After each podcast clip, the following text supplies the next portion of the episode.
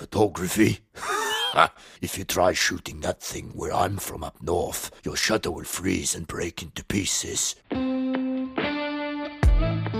to the RGG EDU podcast, where Rob and Gary talk and drink sour goat's milk with your favorite photographers. This podcast is brought to you by Sekonic Light Meters. Using your camera's light meter can yield decent results, but nothing compares to working with a light meter. It will help you understand lighting so you can control it better. A meter ups your game big time, and Sekonic has a range of them to fit your needs and your budget. Head to Sekonic.com to see the tools that they offer. In this episode, we're joined with writer and producer Doug Daulton. Doug, thanks for coming out. Hey, thanks for having me. Alongside Rob Grimm, I am Gary Martin. Doug, let's get into how you got into the business. What do you what do you what do you do? Because I know you're part of a lot of things. Yeah, you Yeah. get your hand in several things. Yeah, I've had a kind of weird career. Um, I started out of college in uh, social services, actually. So I was a uh, worked for child welfare and loved that work, but it was hard and it was hard on your soul. So uh, eventually, I decided to take a break, and uh, just happened to be at that time when the web was blowing up. Yeah. And so, I, if you could speak coherently, they teach you how to write HTML. So I moved from there into designing websites, and then very quickly, kind of my OCD nature kind of kicked in, and I became a producer, basically producing websites, um, high profile, big clients, and then uh, and then moved from there. I'd always wanted to do film and and creative stuff. I, school I went to in high school actually kind of had a declared a major, so I was an art student, but uh, you know went the more practical route and uh, for school, and then uh, and then I had the opportunity to. I said, you know, life's short. I want to do this, I better start figuring out how to do it. And then I met uh, met through. I got was referred to the Pixel Corps, um, which is an outfit out of San Francisco by a friend of mine, and went up and uh, took a class with Alex Lindsay. A lot of people know him in the podcasting world from This Week in Tech, and Oh yeah. and uh, so I went up, met Alex, took a class and on uh, podcasting and green screen. That's about uh, 11, 12 years ago, I think. And uh, kind of everything went from there. I, I volunteered. Alex was covering NAB and CES, and I volunteered to run camera for him. So you've been coming to these events for a long time. Yeah, it's- I think this is my. We were. I was out to dinner with some friends last night. And we were talking about it. And I think this is my twelfth NAB. Wow. Oh. How how has NAB changed? Is it a lot- a lot of people are saying that these types of conventions are going down and attendance is down. Is do you think that's the same with NAB? Are they holding on? Um, I, I haven't been to see. So we used to cover CS and NAB and SIGGRAPH and pretty and Cinegear and all any production related conference we were pretty much at. And um, I don't think that I think attendance is it definitely feels lighter, but it doesn't feel like there's less energy. If that makes sense. Yeah, Yeah, Right? that makes sense. I think there is a bit of a pullback because so much content uh, and access is available online. You know, you have so many people covering them. We were one of the first people covering them. So somewhere out there in the internet, there's an uh, a video of me. We were the first people to live stream from the floor of NAB. Oh wow. So there's a video of me wearing this huge live view backpack with a camera in my hand and headset on, and you know, um, basically producing and running camera for for Alex. And Alex is walking around pointing out all the gear. You know, and it was a lot of gear. It was expensive to run. How many years ago was this? This would have been 2007, Oh, wow. 2008. And, uh, and now that whole thing can be done with a DJI Osmo and a phone. Yeah. Yeah, it's Right. come a long way in a You know, relatively short period of time. so that just caused coverage to explode. So I think some people stay away because they figure I can see the stuff online a day or two after. I don't need to be there. Um, but I, you know, I just literally just having this conversation where it's like uh, millennials don't go to con- conventions, and I know that's not true. Millennials go to cons all the time, right? Um, but I, so I don't think I don't think it's going away. I don't think it's diminishing. I think it's just changing a little bit because you can't beat the networking and the the opportunities to get to meet people and to see and to actually hold stuff in your hand and, Yeah. and see it. So you can't. You, there's no way that that's going to replace that. So in terms of photography, you're also part of a pretty big website, Photo Focus. Yeah, I'm a contributor to Photo Focus. I've been there for about uh, I guess maybe four or five years now. How'd you get into how'd you get into that? Um, so it's uh, through Alex. I met Scott Bourne, who's the founder of uh, Photo Focus, and Frederick Van Johnson, who who uh, runs the This Week in Photography website. Yeah. um, Frederick. great and I- podcast. Yeah, Yeah, we know him. I'm a big fan of Frederick's. He's a he's a bud, and uh, and uh, so Frederick and I actually worked on a couple of projects together um, through PixCore, and Frederick actually. So I knew I knew Scott. I had met him peripherally, like at some event. And then Scott moved to Vegas, and uh, um, Frederick said, "Hey, Scott had a project he was working on. He said, oh, you know, Doug's down in Vegas. You should, you guys should hook up." So Scott reached out, and we started talking, and and then became friends with Scott. And Scott invited me to contribute, and it was a little bit odd for me because I come from the video world. I'm not, I, I still shoot, but I don't still shoot professionally. Um, and uh, he's like, "Well, you got stuff to contribute," and so I did a test post, and people liked it. The rest is history. started contributing that way and and so I, I tend to talk about things from the video side Yeah. which not coincidentally not too long after that the conversion started to happen we have still shooters that have to now do video more and so the stuff i talk about becomes a little more relevant Yeah, yeah. So what was it like living in Vegas? You were, you said you were here for 15 years. yeah Is that a yeah good thing or a um i was here 14 years too long yeah, so I'm on day four here, and I'm like, wow, ready to go. I'm ready to. i grew up i grew up in cincinnati ohio so i grew up in a river valley with humidity and green all around me and everything so i you know Now you're in the desert. now and then I was in the desert and, and I only intended to be here a year. Like I was I was a stopover on my way to film school at USC. That was my original plan. My folks had moved here and I was like, oh, I'll hang out with my folks for a little bit, take a take a sabbatical year, do some job I don't particularly care for, just to make make ends meet, and then I'll go to school. And then I got a really cool job that I liked, and I stayed another year, and then I met my wife and had Ah. kids, and then one thing leads to another, and eventually You're stuck. eventually well i wasn't stuck i was never stuck we were trying to figure out how to where we wanted to go and we were looking at all kinds of places we were in a position i work for myself like i don't i don't Yeah. have to be tied to a place so we took our time trying to figure out where we wanted to be and now we're in spokane What's We the love it. market like here in Vegas? the market you, for- well, for photographers and videographers, because you think so much this is convention town, this is gambling town. That's like um, the most beautiful, disgusting city ever. You know. that's, that's, um, a, that's i've never that's a great way to put it Well, I think you think about all the, the stuff that happens here. It's uh, it's glitz and it's glamour, but it's a lot of heartbreak at the same time. And um, leaving las vegas is a true story yeah, right. i Um, see it all, so what what was the market like for you to to, to be working in a city? Um, it was, uh, it was, I mean, for a videographer, for a person producing live content, you know, it's a hard market to beat because there's work all the time, Mhm. right? You know, there's, uh, um, it is, you know, it, it's a union town, so you have to, you know, negotiate that.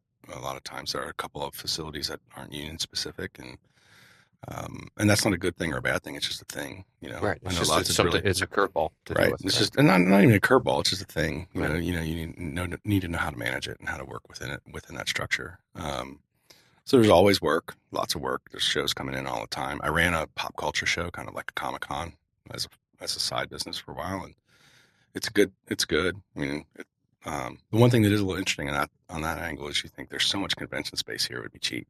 It's not because there's so much convention space and it's always being used. So if you're going to do something like that, it's not necessarily as cheap as you would think to to like rent a room. That's why a lot of podcasts get shot in suites. Yeah, you know, I. I looked into trying to get a room at the Las Vegas Convention Center, and it's almost uh, yeah, it was just completely not worth it. Yeah, not even worth having a conversation about. yeah, Yeah. kind So laughable. so many photographers are getting into video because the cameras have that capability. You kind of came at it in the opposite way. I mean, you were really into video first, right? Yeah, I came in as a videographer first. Yeah. What what um what do you think are the biggest barriers that photographers have had in making that transition? Because if they don't do it right, they can really hang themselves. I think, well, the two things I would say, if from a still f- f- photographer moving to motion, the two big things are number one is um, the biggest barriers themselves, right? Um, and I don't mean that in an attitudinal way, right? It's not like you know, because um, I think they they're t- intimidated by what they think they don't know, right? Mhm. Light is light, color is color, framing composition is framing composition. Whether you're shooting stills or you're shooting shooting motion, if those skills are all transferable, and I think people think that motion is more magic than it is. Does that make sense? Oh Yeah. yeah, You know, I mean, you look at Vincent Laforet stuff. You know, he I think he started out still and then moved to motion. Yep. I think that's right. photojournalism. Yeah, I think yeah. that's right. Um, uh, you know, and those skills translate. You know, so I think that's the big thing. People get intimidated because oh, it's video, right? And so they they hold themselves back instead of just trusting their skill set. Um, I, I, I a good friend of mine, Justin Rosenberger, or Justin Rosenberg. Sorry, Justin. Um, I'm a little sleep addled, um, and he's an amazing still photographer. Like just this crazy dark beauty stuff. If you follow the dark beauty magazine, it's Oh, just amazing, gorgeous stuff. And I totally want to get him, you know, shooting video because I think he'll do some creepy ear. Like he'll he'll be a horror horror film photographer or you know DP if he wants to be, because he's just got this amazing eye. And you can't once you have that eye and you learn it, you know, you can't take that away from. I think somebody. that's one place where still photographers actually have the advantage. absolutely because composition um, in still photography, it, I think, is more laborious. Mhm. You know, you have to concentrate on it harder versus moving the camera. I think it's easy to get caught up uh, in how everything is moving around a Mhm. set. Yeah. Uh, so I think when somebody has has established themselves as a photographer in, in, in terms of understanding composition and how their eye moves through a frame, Yeah. uh, they have actually have an advantage moving to video. Yeah. Well, and coming up through the Pixcore, that's the way we were taught, right? So Right. Alex's so Pixcore is now a, a huge production company that does this amazing live stream and VR 360 stuff, right? And uh, and if that's a place you want to play in, you can't beat the Pixcore and Alex Lindsay. You guys should just you know, Mhm. people are listening, if that's something your your company's looking at doing, you should check those guys out. But they started out as a as an education company, right? When they were teaching people how to do this stuff Mhm. and you went up, you came up through them, and the first thing they taught you was go get a DSLR and learn how to shoot still frames. Do that first, so that you develop your eye before you start to move the camera. And that's the way I learned, right? And That's so, yeah. so you know, so you know, those people are thinking about going into motion, learn how to do it still first, and then the rest of that translates. And then the second thing I would think that people who are transitioning and, and doing starting to do the hybrid stuff is, is sound. People don't really respect sound the way they should because they're only thinking about the visual. And and sound is fifty percent or more Yeah. of video, right? If your sound is crap, your video people people will forgive visuals a lot more than they'll forgive Yeah, audio. yeah. And if your audio is terrible, you can have the most gorgeous picture and people are going to tune it off. Yeah. You know? Yeah, there's something about the audio that it, it, it grates on your senses much harder Mhm. than something. If something doesn't look beautiful, you, you're right. You can forgive that. But if um, if sa- the sound quality is bad, it it's grating. It's Mhm. intrusive. I, I, I mean, I, there's probably science on this, but I, I tend to the way I think to think of it is, you know, we um, we're used to blur in our vision. You know what I mean? Yeah. So so we a we valid forgive it, but but or we're tuned by our ears to turn to things, you know, out of fright, flight or fight. So our, our hearing is much more sensitive than our eyes are. Right. It's just science. It's, it's just science. There's probably science out there. It could be bullshit. I don't know. Sorry, sorry. no, it's good. You can cuss on it. This is a rated R podcast Uh, Yeah. brought to you by the F word and the number 13. right. Hey, so, Doug, you have also recently worked on a pretty big feature. Yeah. Let's Yeah, talk we're- about that. Yeah, we're we're really fortunate. Um, as we speak, we're wrapping up our theatrical run um, for an independent feature called Boca, and uh, we're already out on iTunes and and uh, Amazon and on demand. I think pretty much everywhere except Netflix. Tell us how Um, that, that whole project came about. Yeah. So um, again, coming back, uh, you know, in Pix, coming up through the Pix score, we we did a lot of. Um, gotta, gotta be careful here. Um, we did a lot of very high profile live events for some companies in the valley that I can't name. uh, but uh, we traveled a lot, and uh, I think my my last year traveling with them, I logged 120,000 air miles Wow. It's a good amount. and uh, and a lot of the guys on that crew that I, that we that uh, through we worked through and the people that we knew through that we all wanted to make films. That's kind of one of the reasons we got into it. So there was this little cabal of us that were constantly talking about it and writing scripts and knocking stuff around and. And in the fall of 2013, uh, Brent Schnarr, who was the DIT in our film, said, "Hey, Jeff, who's one of the writer directors, he's got a script and a project. Next time you're in town in San Francisco, you should talk to him." So next time I was in town, I sat down, had dinner. Jeff kind of pitched me the movie. Said, you know, we love you guys, love you to come in and, and work on the film with us. And I said, you know, when and where. That was in uh, January of 2014. And six months later, we were in Iceland shooting a feature film. So, what was your role on the, the film? So I was uh, I was a um, producer and u- unit production manager. So um, so high you know capital P producer for lack of a better word, um, helping drive the whole product. Uh, unit production manager on the set, managing the, everything but the creative. So managing all logistics behind the scene. And then I was the um, along with uh, Brienne Lermit, who's also my also producer. The two of us tag teamed on that. She was great. We have another producer, Kent Lermit, who, or, I'm sorry, Kent Genslinger, who uh, was kind of our. Uh, he's he's the uh, was the first AD on Bones, the TV show Oh Bones, yeah. And great guy. It just kind of was our consigliere who walked us through everything that we might not know that we would need to know, and it's been a huge asset to the production. So from a producer perspective, those that was the team, the three of us, and uh, and then in post, I was the visual effects producer. So I hired and managed all the VFX guys. Where do you think you learned to become a producer? Because that's not a very. I think there's only one or two degrees that might kind of prepare you to become a producer. So it's one of those roles that you develop into. So where do you think your influences came from to succeed at that?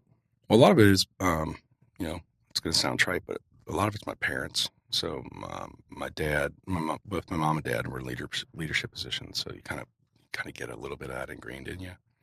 Then my degree is in organization organizational psychology. So Oh, okay. like, you know, it wasn't didn't necessarily think I'd ever apply it to film, but I use it every day. You know, um, What just- exactly is organizational psychology? just the way people work together. It's essentially the, the, the psychology of teams. So, and it's not like I ever sat there and said, I'm going to be a producer, but those skills come in all the time where you realize team dynamics and how they work. Just little stuff like taking care of people. Um, but then when I, and then, and then I just always, once I, once I left social services and I started moving into the corporate world, I was always the guy who could talk. That was always the interpreter between creative and tech or creative and the business guys. So I would find myself in meetings and and people would be talking about, you know, you know, the the developer would be saying, "Oh, I'm sorry, the business guy would be saying, we need this feature, we got to have this feature," and the developer would say it's going to take six weeks, and it's and they'd argue about it, and I'd be the guy that say, "Wait, wait a minute, tell tell him why it's going to take six weeks, and then tell him why it's to why it's going to be important to to the business for this. You know, like just stop yelling at each other and talk to each other and figure this shit out. and and that's really what a producer does all day long, Yeah. right? Is problem solves. So uh, I kind of had that, and then when I came into Pixel Corps, I was really focused on being a DP. That's what I wanted to do, and uh, and uh, I had this long conversation with Alex after one of our trips, and he's like, you know, in ten years, everyone's going to be producing. Like you're, this is roughly ten years ago. It's like if you really want to have a job in film, you're going to need to be know how to produce. And uh, I kind of at that time poo pooed it because I was going to be, you know, a great DP. And uh, but the Pixel Corps way is you learn every station. So I've done audio, I've done everything, you know, everything along the line. And uh, and then actually when we came into Shootbook originally, I was going to be second unit. I was going to be doing some photography on the film. That was one of my goals. And we realized really early to get the aesthetic that we wanted, we really need everything to be shot by Joe Lindsay, our DP. And um, be lying if I said I wasn't disappointed that I wasn't going to be shooting second unit. Um, but uh, but at the end of the day, it was the right decision for the film, and and ultimately it forced me to do more stuff. And so when I walk out the door, I know how to make a film end to end now, right? Mhm. And I wouldn't have done that. I have such tremendous respect for Joe and his skill set that if I had been second unit, um, I would have been focused on learning as much as I could from Joe, and I would not have walked away from the project with the confidence I have now to go pitch a script and go build another team and go do another film. Does that make sense? Yeah, that does make sense. And so, what I always tell people now is if, uh, and I teach a class, I've done it, I- I'll teach it at PPW online here in June. I just got done teaching it here. Is I talk to young people and I'm like, I don't care what your aspiration is in the film world, whether you want to write, direct, DP, produce something for one of your friends. Be the person who has to produce it because the skills you'll learn there will give you the confidence to do anything else down the road. And and if nothing else, if you never produce another thing again, you'll understand what a producer goes through and you'll be able to speak to that. By the same token, you know, if you're if you want to be a producer, you should touch all the different department heads and figure out what their jobs are so you can speak to it. How long was the entire production for Boca, and how long was principal filming? Principal photography was six weeks in Iceland. The whole film was shot in Iceland. Um, I traveled around, did some scenic pickups afterwards um, uh, for about a week uh, on my own, and then um, then we came back and total post. So we we wrapped in the summer of 2014. Um, we had the film more or less in the can. We had the first cut of the film more or less in the can in 2015. then we were fortunate to be selected by Independent Film Project Narrative Labs, and we went into the Narrative Labs, and that's a great program for What, first. what is that program? So, uh, Independent Film Project is out of New York. There's a, there's the odd, similarly named Film Independent out of LA, but they're basically, basically incubators for filmmakers. Oh, cool. And in the narrative lab, you come in and you spend a week where they take your cut and then they just cut it apart. And they, you know, you have a lot of people who've made films and they're like, here's the problems with it. Know, do you want to make an art film or do you want to make a commercial film? What do you want to do? And that was an incredible process for us because the film that we had coming in, we all loved. But when we came back out of the cut, we got the IFP cut. Um, well, our cut after we took the IFP notes into consideration, exponentially stronger film. You know, um, They're not actually recutting any of it. They're just doing critique, a and critique, yeah. analysis. So and- you go in, they watch the film, and then they give you notes, and they say these are the notes, and the, some of the notes were hard to take, but Yeah. they, but but you know they they made sense. like, what were some of the things that were really hard to hear when you thought, "Man, this is this is an awesome beat," and then they say, "No, it's not." Well, I mean, when you see the film, the you know one of the greatest things to see that's come out in the reviews is you know Joe's work, Joe Lindsay, our DP. Like, he just crushed it, crushed the film. Like it's a beautiful, beautiful film, and we were really in love with Joe's Joe's photography. So we were a little bit indulgent, like longer takes. You know, we, we just loved Oh, watching yeah. Joe's stuff, and it became this kind of the first cut was kind of a dreamy art house film, and wasn't quite as tight and moving as well paced as it might, might have been, because every one of us loved Joe's stuff, and none of us wanted to cut a frame of it, not a single frame of it. You know, because Joe's incredible talent. He's a guy you'll hear a lot more from down the road, I'm sure. How did he feel about it? Um, Joe thought it sucked, right? And I say that in the sense that Joe's such a perfectionist that Yeah. he he's looking at every frame, going, "Oh, I would have done this differently." Oh my Right. god, you know. But you know, we're all telling him it's great, and he's just like, you know, Right, rolling yeah. his eyes, like I he he sees everything that he did wrong, Mhm. and and we're just like, you know, we're just amazed. So it's so rewarding to see to see the. The you know, everybody talking about Joe's cinematography and the reviews and how gorgeous the film is. And I, you know, that's not me talking; that's the reviews talking. Mhm. You know, I I thought it was gorgeous, but it's great to hear it validated. So, um, yeah, so so it was more like that. It wasn't that. Uh, there were some story beats that that uh, and some subplots that got moved out. Um, you know, uh, but uh, mostly it was we were just in, so in love with Joe's photography that we we didn't want to cut a frame of it. How'd So- you get, how'd you get everybody in Iceland to leave? What's that? How'd you get everybody to go? To go away? yeah. yeah. Have you seen the film? Uh, we've seen the preview for it. I Yeah. haven't seen the So, film yet. so one of the reasons, so the, the conceit of the film is that uh, a young couple goes to Iceland on holiday, and uh, very early in the first act, everybody disappears, and it's about these two young people in their twenties trying to figure out how to be the last two people on Earth. Um, and so one of the reasons we chose Iceland is, you know, it's a it's a country of three hundred thousand people. It's not much bigger than than Spokane, the, sound, the town I live in. It's, it's two hundred fifty thousand people and about uh, 250,000 people of those people live in the town of Reykjavik. So, Mhm. so when you go outside, it's pretty sparsely populated. And so, um, and then we shot in the summer, and in the summer there's 23 hours of daylight. So for still photographers or videographers, you you will be hard pressed to find a more gorgeous place to shoot. Period. End of story.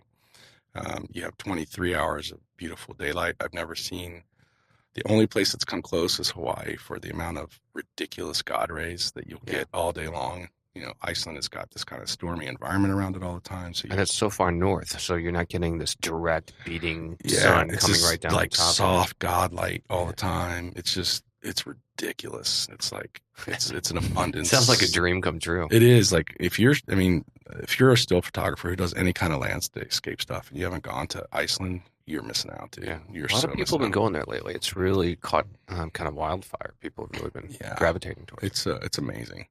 So it's sparsely populated, so we could we could uh, go in the countryside and shoot and not not have a chance of people walking into frame, and then we would shoot a lot of uh, um, because we had 23 hours of sunlight.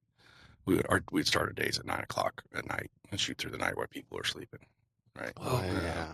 and so that's how we kind of Oh, that made it easy. Yeah. Yeah. Well, it made it easy, Kind but it's it's Yeah. crazy. Like you know, we the, the we built the film specifically so we wouldn't have a lot of big effect shots. There's like one obvious effect shot in the film, um, and we're like, oh, we're not going to have that many effect shots. We end up with 60 plus effect shots in the film, and probably probably 25 of them are removing some random dude that we thought wasn't in frame. And literally two days before we sent the DC the digital cinema package out to all the theaters, somebody saw two more people that we missed. And and Just I like way off in the distance. yeah, they're just like, I think there's a dude in the corner over there. I'm like, shit. So we have to go and clean it up before we send it out, you know. And and, th- and this is me, the two writer directors, and our visual effects supervisor, who literally have looked at the film by that time probably 100 times, 150 times or more. We've seen every frame of the film, and we missed it. So yeah, so So Hopefully you caught it all. yeah, we think we've caught it all. on on every production, there's definitely curveballs. What was the biggest challenge that that that happened on the on the shoot? Um, hmm, that's a good question. I don't think I've been asked that. Um, what was the biggest challenge on the shoot? Anything go terribly wrong? You're like, oh god, I didn't see that one coming. Um, no, we were really fortunate. Um, Sounds like you did a good job. well, you know. I can't say enough. Like we, you know, like all children, um, when we uh, when we stepped away from the Pixcore to do our film, because a big chunk of us came up through that through that community, we we um, like, well, we're not we're not Pixcore. We're off doing our own thing now, right? But one of the things that I got to give huge credit to, and I think everybody on the crew that came up through that family would do, do as well, is that you know the Pixcore is a um, just rightly so a crucible. I consider it a crucible. If you make it through the Pixcore and you you know you come out on the other side, you you've you've earned your bars, right? And uh, because Alex is a tough taskmaster, and you learn a lot, and you work your ass off when you come up through that, and it's not for everybody. But because we all, because most of us came up through that, we we knew we had a shorthand. Like we knew we knew what everybody's capabilities were. We knew where their breaking points were, um, and we took care of each other. So it wasn't like we were beating like beating each other up on purpose all the time. But we also we also knew we had a hardcore crew that could could shoot, you know, on 65 locations in 22 days and inclement weather and just get our you know make our days and get our numbers. Now there were scenes that got cut because we realized that we were a little ambitious, but we don't get the film that we've got on on you know on camera unless a big chunk of them, big chunk of us came up through the Pixcore. Yeah. So um so that I mean I give that a lot of credit because we all knew that, and so when we got hit with curveballs and we did get hit with curveballs, we could roll with them. You know we could roll with them pretty easily. And and the other thing I got to get a little credit for is uh, we had a first AD who uh, by the name of Dave Halls, who came in um, at the last minute to step in uh, to first AD for us, and a lot of experience in independent films, and uh, he kicked our asses every day. Like he forced us to make our days and forced us to make tough decisions and grew us all as filmmakers. And and as the UPM, you know, he and I would occasionally have dust ups, and there was, you know, we we would have disagreements, and they weren't always pleasant in the moment. But he was the first person I gave a big hug to on Wrap Day because, you know, I knew he was always trying to make us better and make us make the film great, and didn't mean we were always going to get along in the moment, but Mhm. you know, as long as we were all task oriented and, and working towards that, that end goal, you know, that's what you want. You want somebody who's going to kick you in the Yeah, ass and make yeah. you, make you great. So how easy was it to get permits and things like that to shoot in Iceland? Is that- Is that an easy country to work with? Iceland's got a great film incentive program. So they, they want filmmakers there, Okay. um, particularly filmmakers who want to represent Iceland as Iceland. You know, uh, you see Iceland a lot in film and don't realize it. So um, if you've seen uh, Oblivion, the Tom, Tom's, Tom, Oh, I almost Tom said Cruise. Tom Selleck and showed my age. uh, Tom Cruise film where uh, Tom Selleck is, but just for the record, better than Tom Cruise. Yeah, no argument, but he, you know, but if that's your reference point, you know, you're you're of a certain generation. That mustache, come on, yeah. Yeah. it's a push epic. broom. Uh, but uh, the the Tom Cruise film, uh, all that you know, weird gravelly stuff, that's all Iceland. Um, Prometheus, the big opening sequence where the with the waterfall and everything, that's Skaga. I think it's Skógafoss. It's one of the biggest wa- waterfalls in Iceland. So you see Iceland a lot in film. The whole, uh, I believe, the whole sequence in uh, in the first in Batman Begins, where they're up in the Oh, mountaintop with the ninjas. I think that's Iceland. So you see Iceland representing other places, fantasy worlds or or alien planets a lot, but you don't see it as Iceland. And we were the second film. There's a film before us that shot the year before called Land Ho, which is kind of like a like a um, uh, old dog's last last run kind of movie. Really cute movie, uh, funny movie. Definitely worth checking out. Um, but we were like one of the second films that shot Iceland for Iceland, and they love us for it. And uh, I can't say enough good things about the the cat the crew that we had there. Yeah. Uh, we worked with Vintage Pictures, and Helene and Brigida were just awesome. And uh, and Arnar, our location manager, and Einar, this guy that we brought in as a PA, was just killer. I mean, we just had great crew, local crew, and all the companies we work with there were great. So, You know, you talk about coming up through the Pixel Corps, and so many people enter this business from every direction. I mean, Mhm. There's just so many different pathways. How critical do you think it is, or not critical, to go through a formalized program like that? well, um, it's interesting because I, I wouldn't say that the Pixel Corps program was so much formalized, um, at least not when I came in, because they were in the middle of a transition. They'd gone from a very formalized, structured thing to where they were now morphing into the, the company that they are today, which is they do a lot of really super high end live streaming, and they're doing now into VR. They're doing 360 stuff with Nokia. I mean, stuff that Alex and those guys are doing with Facebook Live is ridiculous, like in the best sense of the world. So when I came in, it was kind of a transition period, and so there wasn't so much formal structure. But what was great about it was, um, and I think this is true pretty much of any any production environment, is that if you give of yourself and you show that you're interested and willing to commit to things, then you get opportunities presented to you. Does that make sense? Yeah, absolutely. And so, you know, I was game. Um, I, I volunteered for some stuff, picked some stuff up, and then I was thinking about going back to film school, specifically the Art Academy Film School in San Francisco. I had a conversation with Alex about it, and he said, "You know, I can teach you most of what you need to know because a little bit of Alex's background. He was a visual effects artist for ILM. You know, he he designed Queen Amidala's plane and and uh, um, yeah, is that right? Padme's you know uh, spaceship in uh, in the first in Phantom Menace. That's his work. And ILM is Industrial Light and Magic, for those who don't know. Yeah, yeah. So so he, I mean, he's got legit background in film and stuff. So he said, hey, you know, come on up and and hang with us and intern with us, and I'll teach you a lot of stuff. And uh, as it turned out, he was on the road a lot more, and I didn't get to hang with him as much when he was there. But but the crew he had built around him, you know, kind of you know made themselves available to me. And before I knew it, he actually called me up. Uh, called me up about uh, two weeks before I was supposed to come up. He goes, "Hey, can you come up a week early?"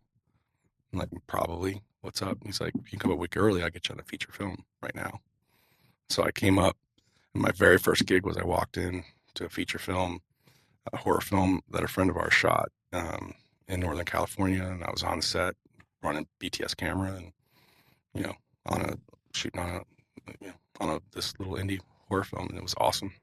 You know, so if you make yourself available, the universe kind of takes care of you. If you're, you know, and if you're willing to work and and you're and you're and you have the right attitude, and you're not going to be a pain in the ass. And I'm I'm serious. Like Yeah. that's half the battle. Don't be a pain in the ass, right? you know, show up on time and don't be any pain in the ass. If you can do those two things, and then you can show you have some aptitude, opportunities will present themselves to you. What do you think the leading reason is why like PAs or assistants don't get asked back? They're a pain in the ass. Yeah, I knew that was coming. No, seriously. I mean, it's well, the biggest one is don't is is being on, not being on time, right? Yeah. You know, the the uh, time is money on a production, and if you're not there on time, and by on time I mean ten minutes before your call time, right? If you're not there on time, you're not respecting everybody else that's on the crew, right? So be on time is the number one thing. Whether you're whether you're working on a film production or whether you're you know want to be a still photographer and you're ACing for somebody, right? Um, be on time and be early, uh, and then just don't have an attitude, right? And that bad attitude can take shape a bunch of different ways. It can be the person that uh, that asks a bunch of that, that basically thinks you're there to teach them all the time. Does that make sense? So they're basically asking you questions all the time. How do you do this? How do you do this? What aperture? Da da da da. da. No, shut up and pay attention and watch what happens. Take notes yourself. Observe. And then when you have a downtime, you're having a beer after the day, if you made your day or whatever, then you ask those questions, but you don't ask them on set, right? You don't ask them while the work's going on. Sit, shut your mouth, observe, pay attention, then ask questions after the fact. And then, you know, the nature of production, whether it's stills or, or motion or whatever, is it's a chaotic day. You know, shit happens. You don't get you don't get food when you necessarily want to have food. You know, you don't. But the important thing is you make your day. So and those days suck and it doesn't mean that they don't suck because they do right but you don't complain about them in the day right if you if you feel like there's something that could have happened differently you do an after action report and you you talk to somebody after the fact and say you know what happened there but the goal is to you know the goal is always one of the things that andy one of our writer directors said is you know everything has to be in service of the film right? If you're, once you're on set, everybody's in service of the film, and you have problems, and we had problems, right? We had, we, you know, including myself. I didn't have my best days on the shoot either. You know, shit happens, but you, uh, but you dust yourself off and you put yourself in service of the project, and then when the project, you know, when you have the project in the can, then you sit back and you talk about things and how you do it better. You know, but while you're shooting, you're shooting, and that's what you're doing. Period. I think I think I, I like the phrase "in service of the film" a lot Yeah. um, because it, people do have to realize that you have to separate um, yourself and what you want out of it. Mhm. Um, you, you, you're part of a cog in, in many sense, or you're, Mhm. you're a cog in a wheel um, to make this whole thing happen because it takes a lot of people to make a film really work. Yep. Um, and if you're in there causing problems, you're going to throw a wrench in the works. Yep. Or if you're on your cell phone. Yeah. Yeah, that's a huge pet peeve. That's Yeah. That drives me crazy when I Leave it look in over and see an pocket. assistant on, Yeah. on the only people phone. should be on their cell phones at all are talent or producers, Who, are, who are trying to like get shit done. But everybody else should have their phones away. Right. Yeah. Period. Your updates can wait. Yeah. Well, You dude, you hear cool with talent being on the on their phone? um, I mean, if they're on a break and they don't have anything else to do, right? I mean, it depends. Some every all talent is different. Some people like you know, I mean, Mike and Matt weren't method actors, so it wasn't like they were walking around, you know, In doing a Jared Leto sending dead rats to one another or anything like crazy like that, you know. But uh, you know, but you know, everybody has their process, and sometimes people, you know, just need to chill out and check their social media updates. I'm, I'm fine with that. You know, Wait, what's the dead rat thing with Jared Leto? oh, you didn't hear that? No. Like, um, he was so into the Joker character in in uh, Suicide Squad that apparently he like sent all these disgusting gifts around to his to to the to to the other actors, including like dead rats and stuff like that, because he wanted them to hate him when he was on screen. Yeah. So yeah, Oh, And he's, really? He's really method like. He's like out there. I think uh, Will Smith said that he didn't meet Jared Leto until until they did a junket afterwards because he because he always he always He was talking to the real guy. Joker. Yeah, Like. Daniel Day Lewis. yeah. Leto's like the this generation's Lewis, Day, Day Lewis. Wow, that's interesting. He's funny. hard. He's hardcore method. It's funny because uh, I watched a, a speech, like a, an acceptance speech for Daniel Day Lewis, and like he wouldn't get out of character even with his wife. So his wife is having to, you know, Deal with live with Abraham Lincoln Yeah. for Right. Can you imagine months. that? Yeah. Can you imagine that? Must have in, driven her in all crazy. respect, because those guys are amazing actors. Like I, I, this is not critique at all. Like much respect for that, but still, can you imagine living with Abe Lincoln for for a year while Yeah. you're preparing for that for that film? And at the same time, that's the way they have to do it. Yeah. Obviously, if they broke character, they couldn't have delivered the same way. Right. So I guess kudos for them for doing it, and even more kudos for the wives. For I would love to work him. with someone like that one day. It'd be fascinating to watch. Yeah. You know? Do And you write think a book he's walking about it. around his house as Abraham Lincoln, like questioning technology, and like the phone's ringing, and he sees his wife on a phone, and like he gets into character, and his wife's just like, "Stop, stop." Yeah, exactly. Or there, I can think of I can think of worse ways that extent? I can think of worse ways that are probably not family friendly that we could talk about in character stuff that would be weird. We won't go there. All right. Afterwards, That's cool. So where do you want to go now? Um, you've got such such rounded experience, and what what do you want to do going forward? What's your pathway? Do you think? It's uh, so it's been a it's been an interesting year. You know, I have I have this um, I have this really unique skill set. Um, uh, every time I say that, I hear Liam Neeson in the back of my head. Um, uh, I have this really unique skill set uh, that I developed from the Pixel Corps that I get asked to, to exercise a lot, particularly around live streaming and, and live events, and and I enjoy it. I'm working on a couple of projects now where I'm helping people develop um, television shows, um, essentially online television shows. Really enjoying it, particularly the one I'm working on. It's got some, I think, some pretty fascinating content coming through it. Um, but I'm I'm really working hard to kind of limit that because um, I've got a script I'm finishing up, hoping to go out this summer to do a race to shoot next year. You're actually writing it. Yeah, I'm writing it and hoping to direct it next summer. Um, and then I've got a doc that I've been working on for about seven years now um, with a friend of mine here in Vegas uh, by the name of Neil- Henderson. It's a it's about a formerly um, classified fighter pilot program based out here in Nellis Air Force Base, and. Uh, and it's, we've been interviewing people for five years. Um, they're all retired fighter pilots, and it's really fascinating stuff. But but we had a problem uh, because all of the existing footage and photographs and everything were destroyed on 9-11 because they were at the Pentagon when it got hit.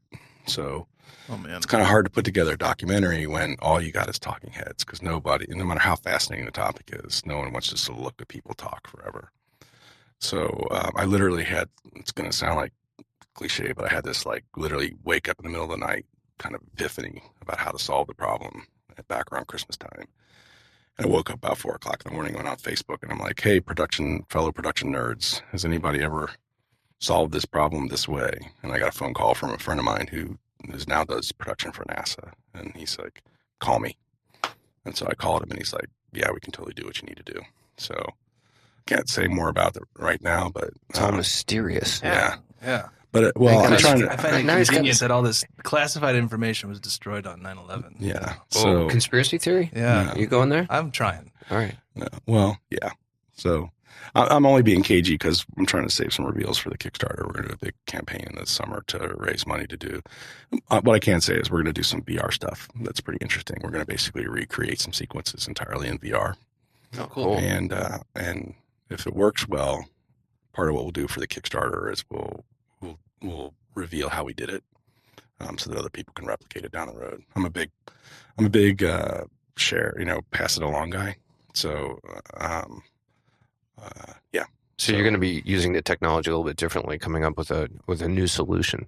Uh, Or, well, it's not necessarily new. It's just a different application of existing te- technology. Like, I don't know that anybody's done what we're thinking about doing. Mhm. And I'm not saying it to be cagey because I don't want anybody else to do it. Um, we're trying to figure, we think we've got it figured out. I, it's more of a thing like, I want to see it work. Like right now, it's theoretical. I want to see it work, and once I see it work, I'm gonna be shouting from the rooftops because it's going to be really cool, and it'll it'll move more from a it'll progress from more of a straight documentary to more of a transmedia type of thing where we're we're crossing over um, distribution methods, and it'll be pretty cool. That sounds awesome. Yeah, so that's our that's the next project. That's what we're working on right now.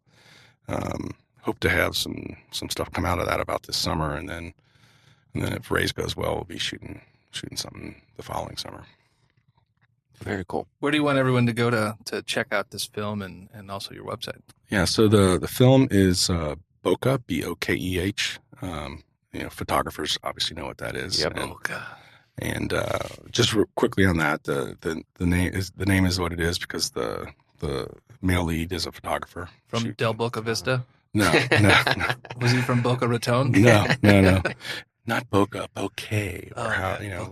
Uh, Is, that, the- is bouquet the correct? It's Japanese, right? it's I, I'm not a yeah. It's Japanese. I don't. I just I call it Boca. You know. I've heard even I've even heard it I smile and nod at people. Yeah, I, I smile and nod. bokeh. At, that's like one of those things. Like, okay, do we really need to have an argument about it? Yeah. um, but I've had people try to argue with me about it. Uh, but the but the lead character is a photographer shooting on a Rolleiflex, and um, and then it's also about the idea that once this thing happens, the two of them are trying to figure out. It's about what they focus on and what they blur, and they're trying to figure out the situation. They're kind of missing each other. Um, so yeah, Boca, uh, you can find it on uh, iTunes, Amazon, all your on-demand services, pretty much everywhere aside from uh, aside from um, Netflix. Netflix. Um, if you want to follow the filmmakers, you can check out zealouspictures.com and Verge Verge.pictures. Verge.pictures is Cool. me, and um, and uh, Zealous is uh, Andy and Jeff, the writer directors. Um, you can follow me on Doug Daulton at all the things, Instagram, all the stuff, and Verge Pictures. All the stuff. Terrific. So is there any any reason that it's not on Netflix? Is the, are the Um, rights too bad? or- No, I, I, I. Uh, that's a question for Screen Media, who is our distribution partner. I mean, it, I think it's one of those things where eventually it'll make its way there, but Yeah. but uh, it's a different. It's a different. They have Netflix Some, is a different world. yeah, they have some pretty uh, It's not that we didn't want to be on Netflix. exclusivity. Yeah, it's not that we didn't want to be and we won't ever be on Netflix. It's just not there at the moment. Yeah. and that's not unique to us. That's pretty much all films. You know, you either go to Netflix first, or you go to other places first. And so it's just one of those things. All right, I've got I've got one more question. If, Sure. if you were to give ten years ago Doug some advice, what would you go back and say to him? Oh man. Hmm. If I were to give myself advice ten years ago, I would have been. Um, I think that advice would be have a little more confidence in yourself. Right? You know, it's uh, it's uh, and I would say this to basically, you know, so when I finish out, I do a, a talk called uh, First Features Lesson Learned, and uh, the last slide of it is be a filmmaker, own it. Right? So whether you're going to be a still photographer, whether you're going to be uh, and I know this sounds kind of like hippy dippy, the secret and everything, but declare it to the world what you want to be, right? Don't You know about the secret? I, I haven't actually read it. I just know that that's kind of the that's kind of the, the premise. It's like you know, declare your intentions to the universe, right? I use it to get parking spaces all the time. so, but uh, but without being too you know esoteric about it, declare your intention to the world, right? You know, I um, it was very strange, but actually Pamela was uh, the first person that made me kind of open my eyes to it. We we were cover- we were doing exactly this um, for uh, for photo for uh, photo focus. We were we were co-producing podcasts and stuff. And she's like, at the time, I think she was working with Planet 5D. She's like, oh, I got to get you on the Planet 5D podcast. I'm like, why would they want to do that? It's like three years ago. I'm like, well, you're a filmmaker. You're working on a film. And I'm like, I am. I am. a oh, I guess I am a filmmaker. I'm working on a film. You know, it's like you don't really realize it until it's in the in the moment. So uh, that would be the advice I would give. A big declare. You know, that was my intention ten years ago. We probably, you know, if I do it ten years ago, we probably don't make Boca. I make another movie first. But and I'm really proud of the uh, of the product. But uh, if if that's what you want to do, whether you want to be the next Lindsay Adler or the next Moose Peterson, you know, or you know, the next uh, Christopher Nolan, you know, declare what you want to do now, and then move for, move towards that objective with extreme prejudice. Nice. Good advice. Good advice. Solid advice. ending. Yeah, I like it. I like it. Well, thank you so much. It's been a nice It's been my conversation. pleasure. Yeah, we Thanks so much enjoyed for having me. Yeah. So to download this episode and the entire season, go to rggedupodcast.com and also everywhere where RGG Edu Podcast, everywhere, even MySpace, right, Rob? even MySpace, Even MySpace. especially MySpace. Yeah. Nice. Nice. You guys got to hook up with JT there, huh? Oh, oh, He's yeah. out. Is he out? Oh, is he yeah, out? yeah, remember we found out about that the other day. He's That was he's out. rumor. No, he's, I- he sold it off. He sold his shares. He's out of it. So Damn it.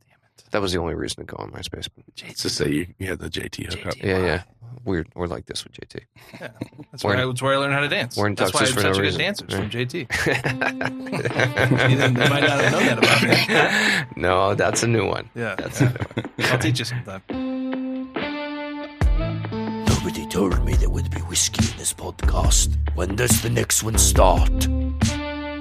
This podcast is brought to you by Sekonic, makers of a complete range of photo and cinelight meters for professionals and passionate amateurs who care about the craft of photography. Sekonic meters help you get it right in camera, so you can save time in post production, which will let you focus on improving and being more creative. Head over to Sekonic.com for more information about how their products can help you be a better photographer every day.